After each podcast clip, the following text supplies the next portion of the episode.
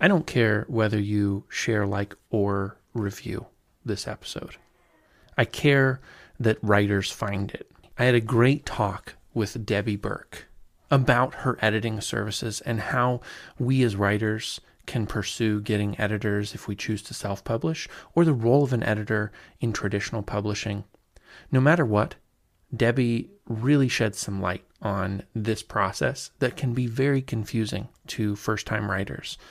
So I don't want to have a long preamble here, but please, when you find value in this episode, please share it with a friend who's a writer and could use this information. Podcasts grow by word of mouth better than anything else and you're out there getting some benefit from people like Debbie. So please let your friends know about this episode. If they're looking to publish, if they're interested in self publishing, hybrid publishing, or traditional publishing, there's a lot of value here, and Debbie is an amazing editor. You can find links to Debbie's books, her editing service, and everything Debbie in the show notes to this episode, so please check that out. Without further ado, Please enjoy my interview on editing and writing and writing and writing with Debbie Burke.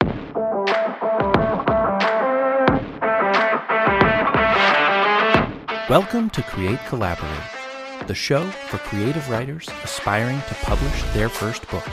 My name's Jody Sperling, and I'm determined to help you whether you self publish or storm the gated walls of agents and editors.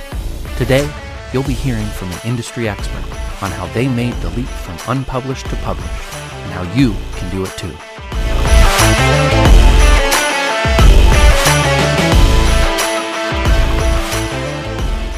You and I met through the Facebook forums, and I've noticed that you have just an extreme level of giving and generosity. Uh, you're there every single day. You're finding people who have real questions and giving them meaty answers. You're not just answering those questions in a surface way, trying to tease them into asking you more and then leading them into an interaction where you can sell them something. Um, and we've seen that so much on, on these different uh, groups and forums that people are, are always trying to tease the sale out. So I want to just jump into that conversation first. Oh, great. Thanks a lot. First yeah. of all, thanks for having me on, Jody. Yeah. And um, this is a pleasure and an honor to meet you. Yeah, likewise. And I do notice your comments as well. Um, yeah, these these um, I was turned on to um, several of these uh, Facebook writers groups through a colleague of mine, Donna Lynn, who is a cover designer and graphic artist. And she and I pass each other referrals for you know clients looking either for editing on my end mm-hmm. or you know the cover design that she does.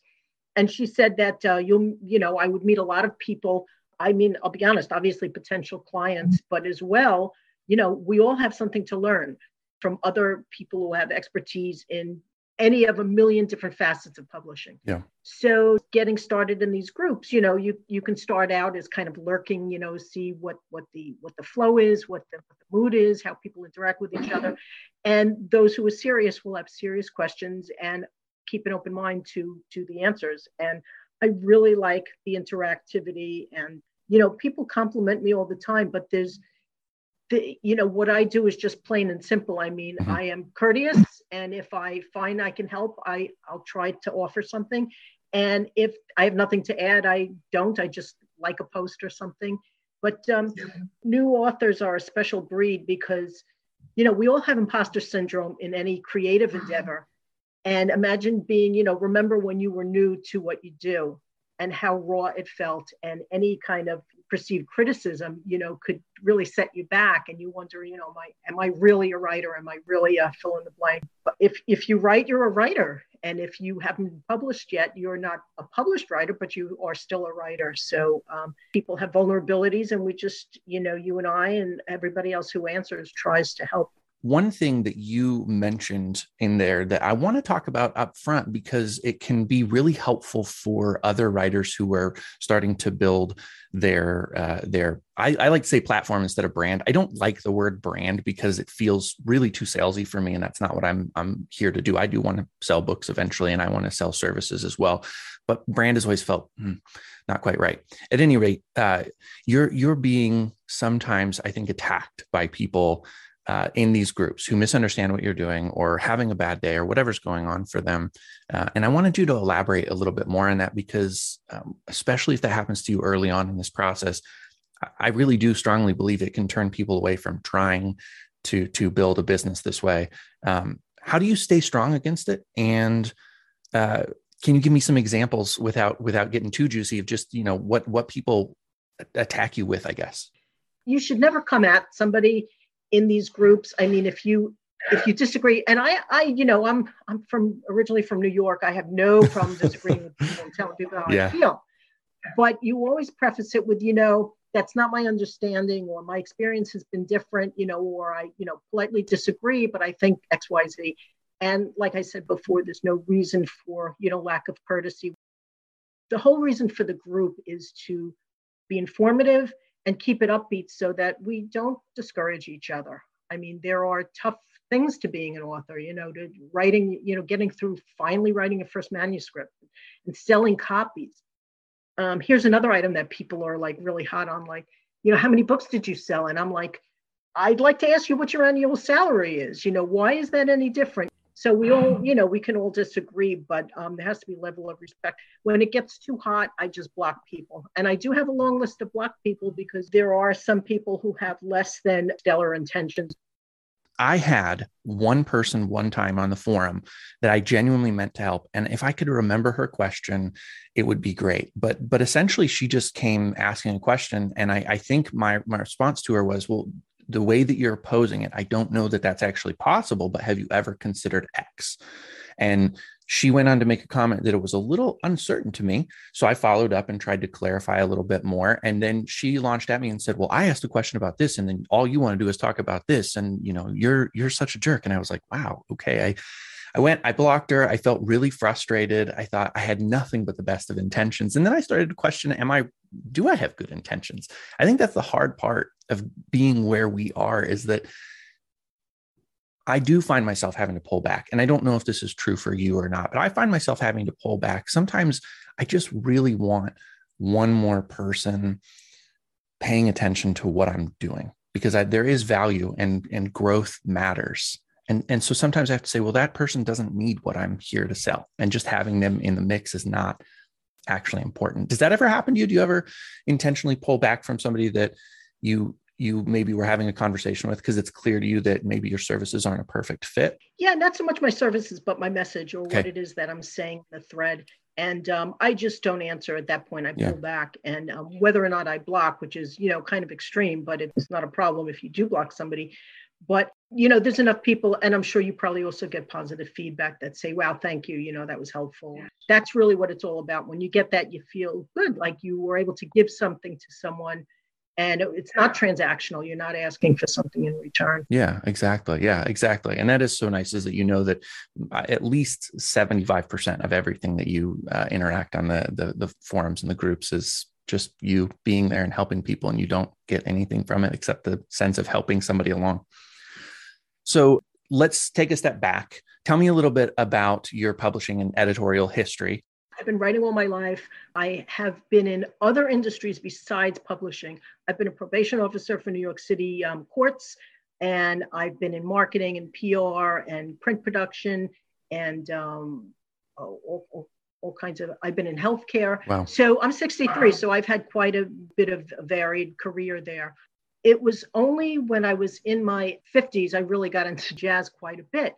And I was living in Northeast Pennsylvania, and there's a big jazz scene up in Northeast Pennsylvania. And in fact, there um, they've since passed, but there are a couple of really, really famous international NEA jazz masters, you know, living up there. And I thought, oh, this is so cool. And I joined a community band, and I was playing alto sax. And I'm looking around, and you know, people are talking about these guys: Phil Woods, Bob Dorough, Dave Liebman um, Rick Chamberlain are some of the names up mm. there. And um, I said, wow, I wonder if there's a book about this, you know, and like many of us who want to find out more about a topic and there is no book about it, you say, well, I'm going to write that book. I mean, how many people does that happen to? Exactly. So I said, well, I'm going to write that book. And um, this was um, in my early 50s. And I started out by calling it a project because I was so scared to say, commit to writing a book. And I'd written a lot, but I'd never written a book.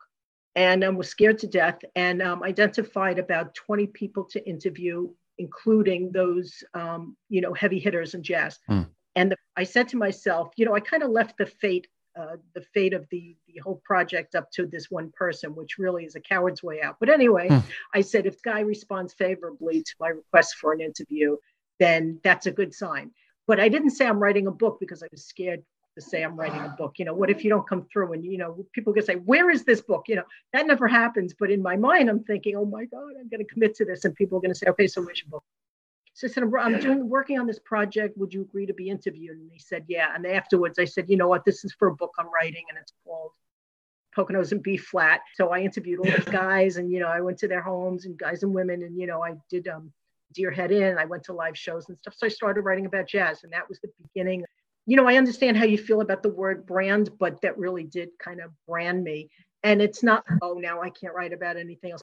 I just love writing about it. So one one of the things too is uh, like many people when I'm in the groups if I if I notice somebody I often will click on your hover card and, and check your profile out as much as I'm able to and I saw on your uh, banner the the Poconos in B flat and I thought man that is a fantastic title it's such a good title uh, is this just was that just a moment of inspiration or did you have help with it what's the story there I'm so glad you brought that up because there's there's something associated with that title. Um, you know, when I play alto sax, and I haven't played in a while, and I also just got through COVID, and my like breath intake is still not up to par, so I can't be playing right now. Um, it's very frustrating. But when I was playing alto sax, I liked the note B flat. I was able to bend it, and I really sounded like hot, you know what, you know. So I'm a very, very mediocre player. Don't get me wrong, but that was just a note I loved. I wanted the title to be something musical. And uh, as you know, this is a nonfiction book. And um, so I interviewed, I'm, I'm just going to put it out there. I interviewed um, the most famous of the bunch is Phil Woods, who was, was, you know, he passed several years ago, just an icon on the, um, on the sax and um, just a master and known internationally, you know, you know, his discography is ridiculous. So after I interviewed him, I sent him the interview to, to look it over and make sure that I was quoting him correctly, which I think is good practice in nonfiction. If you're quoting somebody, let them, not that they're going to rewrite your book, but let them make sure that they're okay with how they are portrayed in a quote. I think that's a nice, a good tip for somebody as far as editing goes.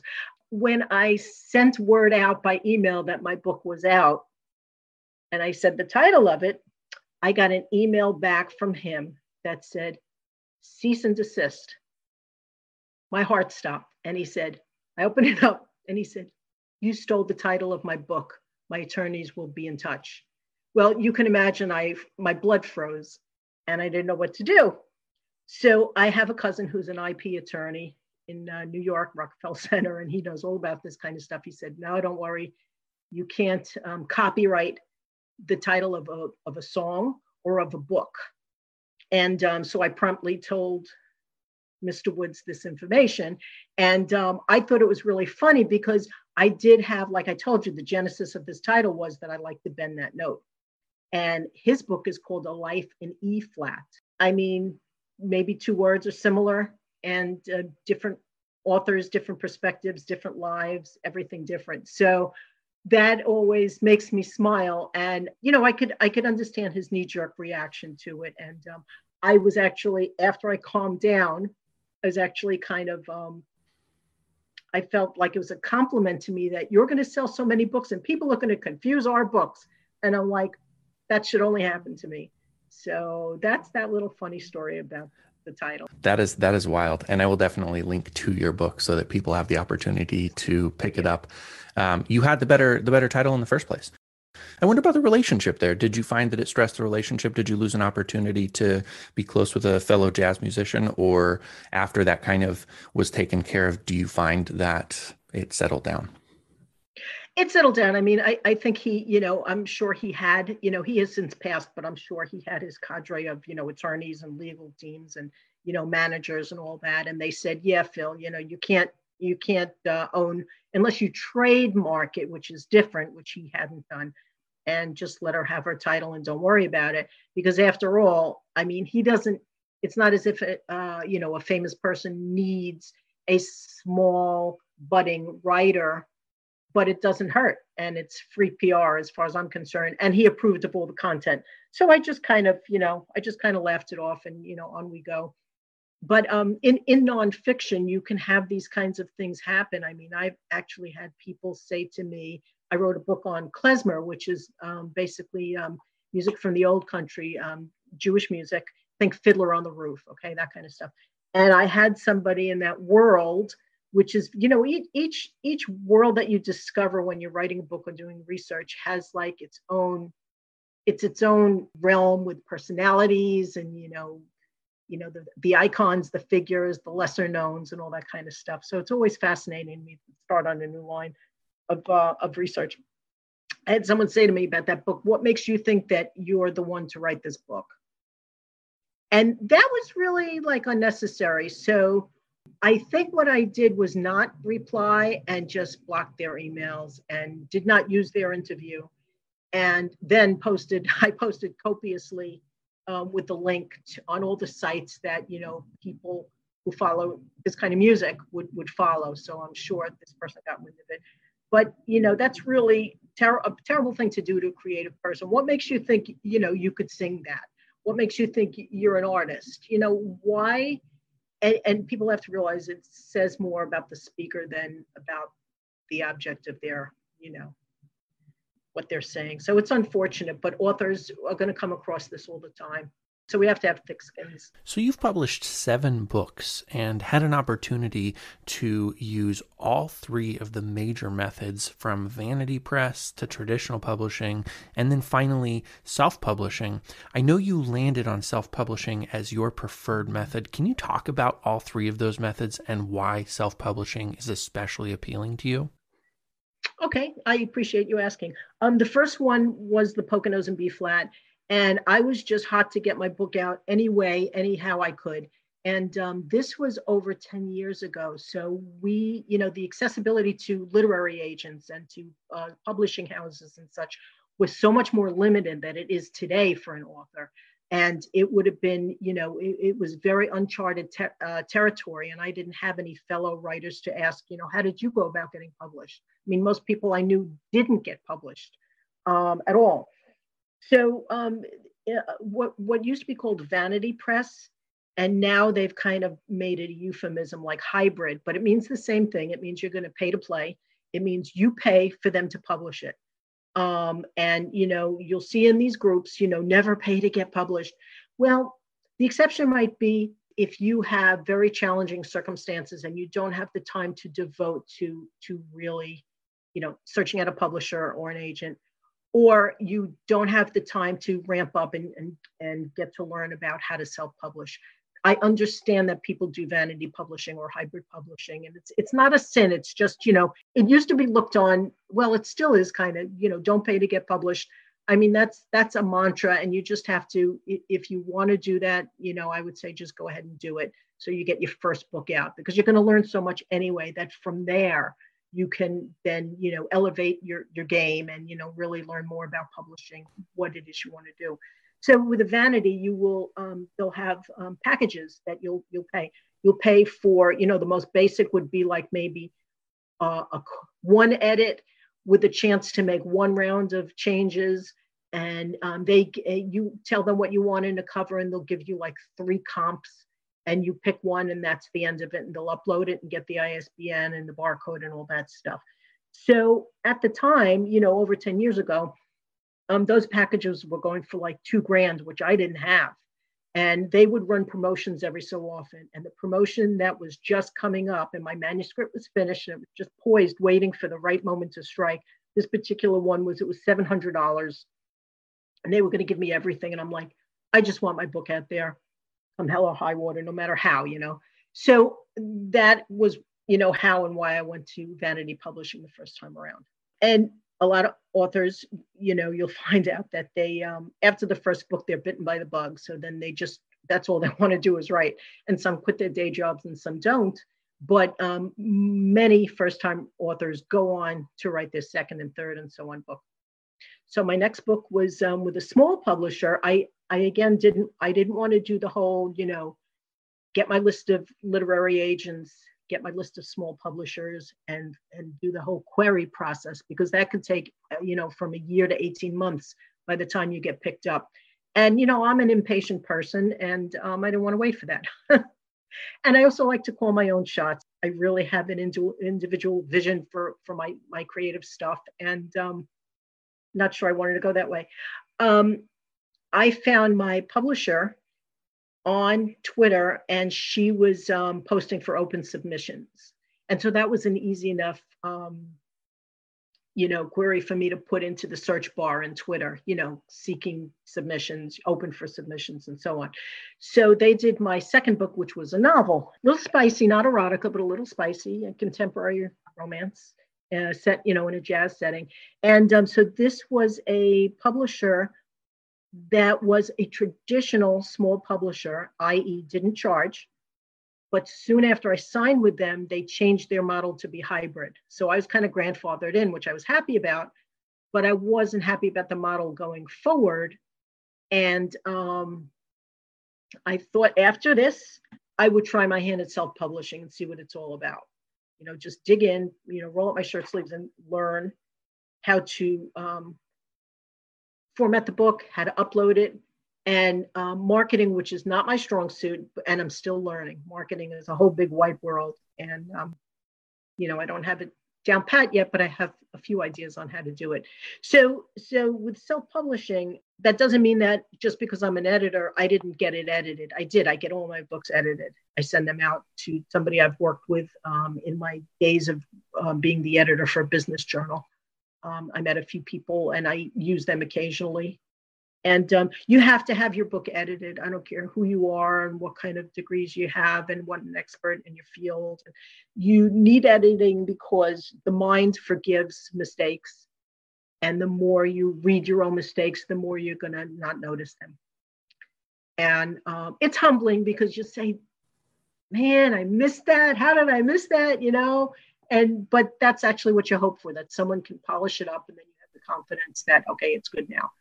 As far as that that editing question goes because we're going to get there with your editing business um, okay. do you do you feel that someone needs an editor uh, in terms of development of plot and uh, sharpening all of that? Or do you think that some writers are capable of doing the conceptual edits themselves and that an editor can serve in the later part of the book. What what's your philosophy as far as that goes? Just a, a high view, because like I said, we're going to dive into a little bit deeper the editing process as it pertains to your business.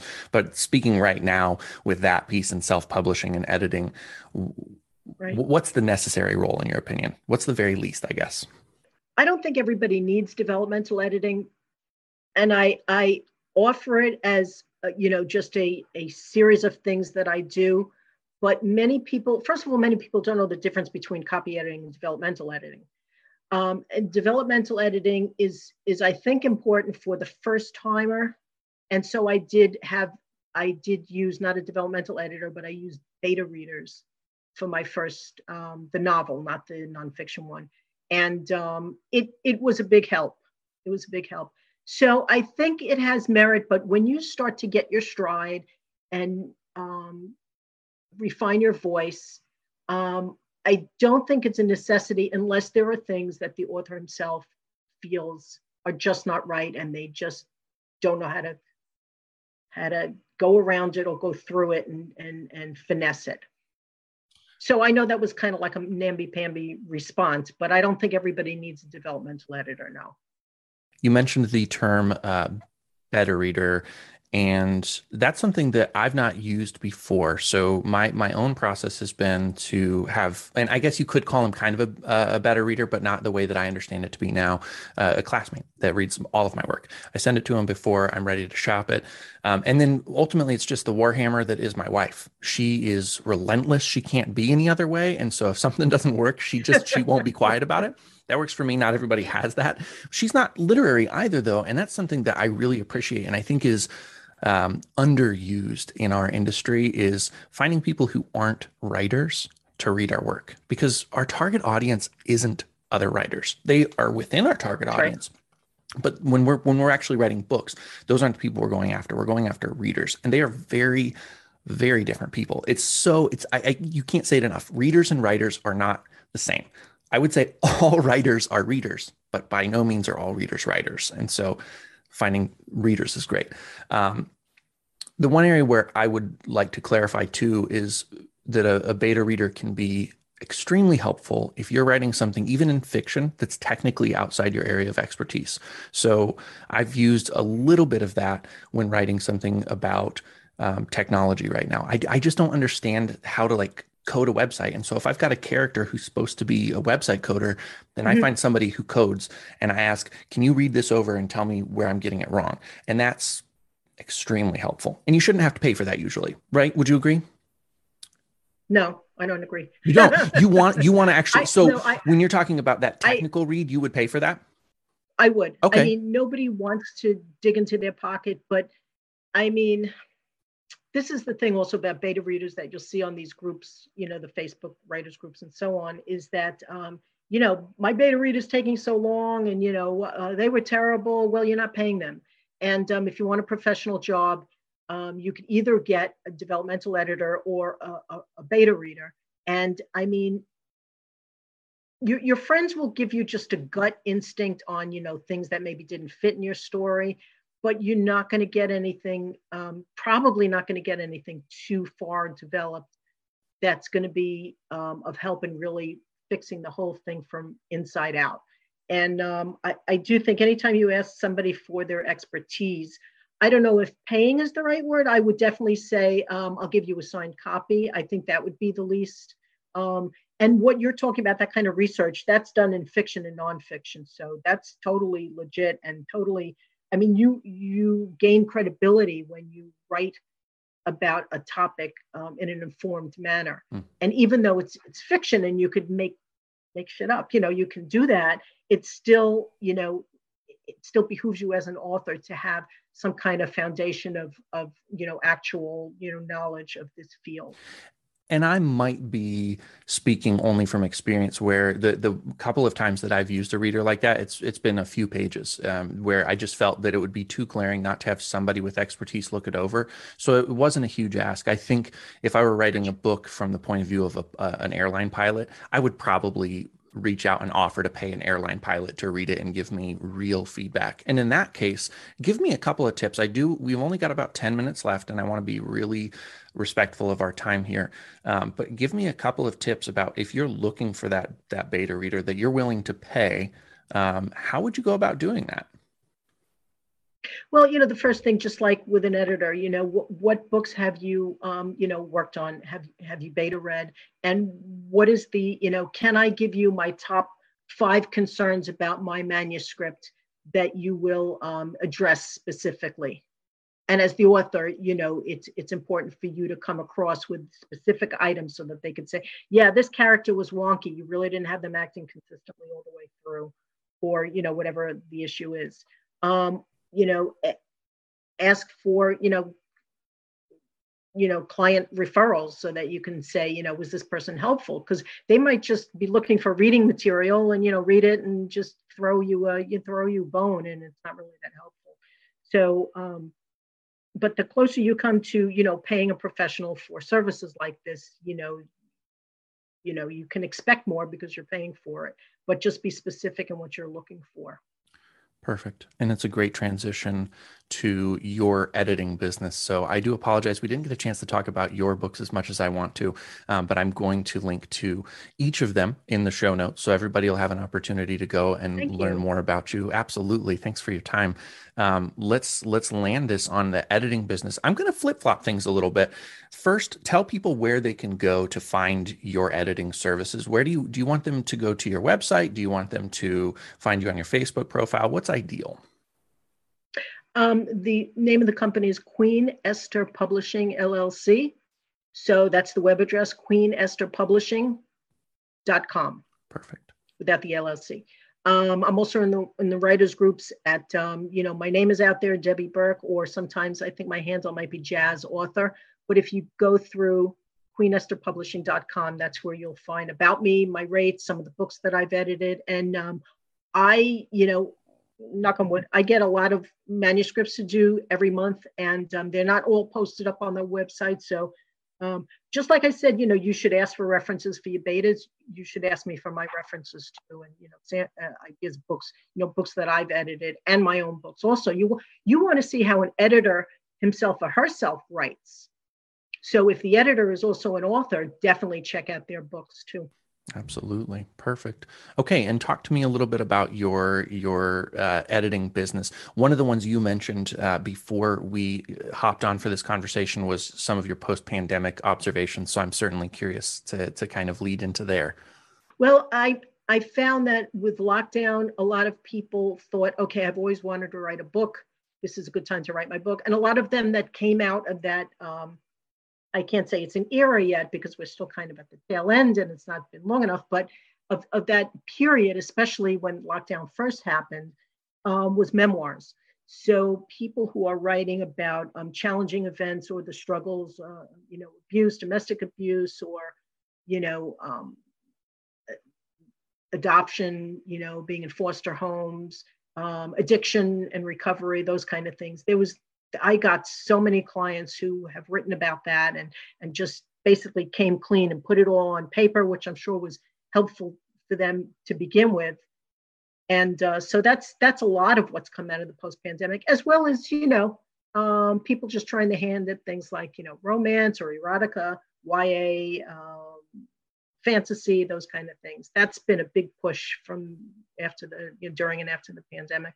Okay, so you're just you're seeing a, a lot of memoirs, a lot of come clean moments for sure.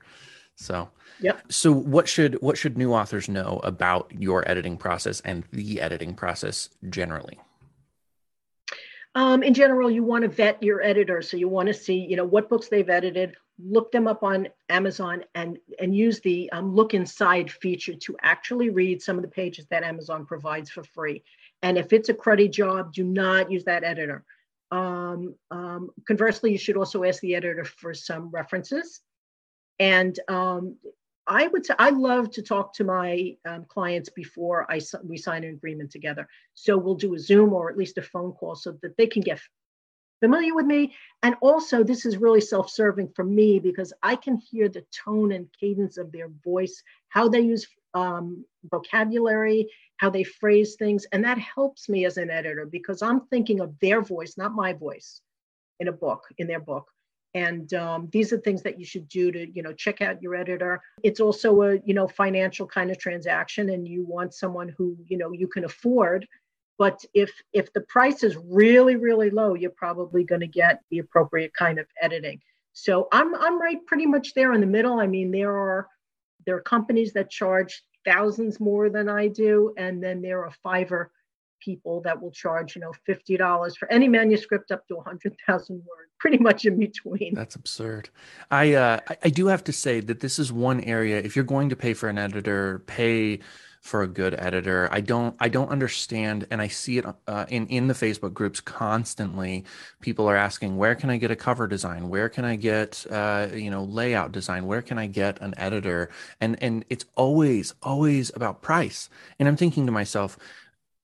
Well, again, I mean, this is the whole tangent, and I will not go off on a tangent when we have three minutes left. But uh, it, it's frustrating to see people realize a great well edited, well written, perfectly designed book will earn back all the money and more um, with with the effort that you put into it. So, apologize. Somebody's hammering right now. That's my wife. Um, let's wrap it up. Tell me what uh, what writers should know, new writers specifically should know about uh, the publishing process. Um, okay, so I guess one of your major decisions as an author is going to be: Are you going to self-publish or traditionally publish? And just know that if you're going to self-publish, there's a learning curve. Um, I, for one, can definitely help you walk you through that. Uh, besides editing, I also format manuscripts, which you have to. You can't just throw a Word doc up there. Amazon won't take it, and there's certain you know things that have to be done. Um, and if you're not going to self-publish and you traditionally publish, there is a huge learning curve with that. And then you have to identify your agents, your your the presses that you want to pitch. You have to um, write your query, and you have to write it according to their specs, not just what you see in these groups. That's whatever you read in, in, in groups and with feedback is a great starting point, but do your specific research. and each each press has their own thing that they want. They want an introductory paragraph. Maybe they don't want your the ending of your story or maybe they do. It depends. So i'd say pay very close attention to the publishers that you're trying to pitch. Research is the key there. And no matter how you publish whether you go through hybrid vanity um, or traditional publishing or self-publishing marketing yourself is the only real surefire way to sell books. There are exceptions, but if you aren't comfortable marketing what you've done, uh, you have to be comfortable with kind of a, a smaller a smaller um, outcome in terms of sales. Is that would you would you agree? You've seen that be the case? Yeah, uh, but the, the exceptions would be like if something somewhere catches fire mm-hmm. somehow, mm-hmm. And a person who reads your book or learns about it um, becomes like a brand ambassador for you. Yeah. They just take it and run with it. So those are wild cards. You can't count on them, but they're wonderful when they happen. But you do have to market, and I'm a little deficient in that area. I'll, you know, I'll admit it um, because of you know all, all else that I'm trying to work on. Mm-hmm. But um, you have to. You don't just publish it and then walk away from it. Yeah, absolutely. Well, I would love to continue the conversation offline. Um, I know that you you have other commitments to get to, so let's go ahead and wrap up. Debbie, it has been an absolute pleasure to talk with you. If I haven't said it enough times, I apologize. I've not made this easy on you. You've been amazing to talk to, and just calm as can be. And uh, you provided oh. me an outline to go with, so everything was just fantastic. I, I loved your time, and it's going to be such a help to my listeners. Thank you so much. Thank you, Jody, so much.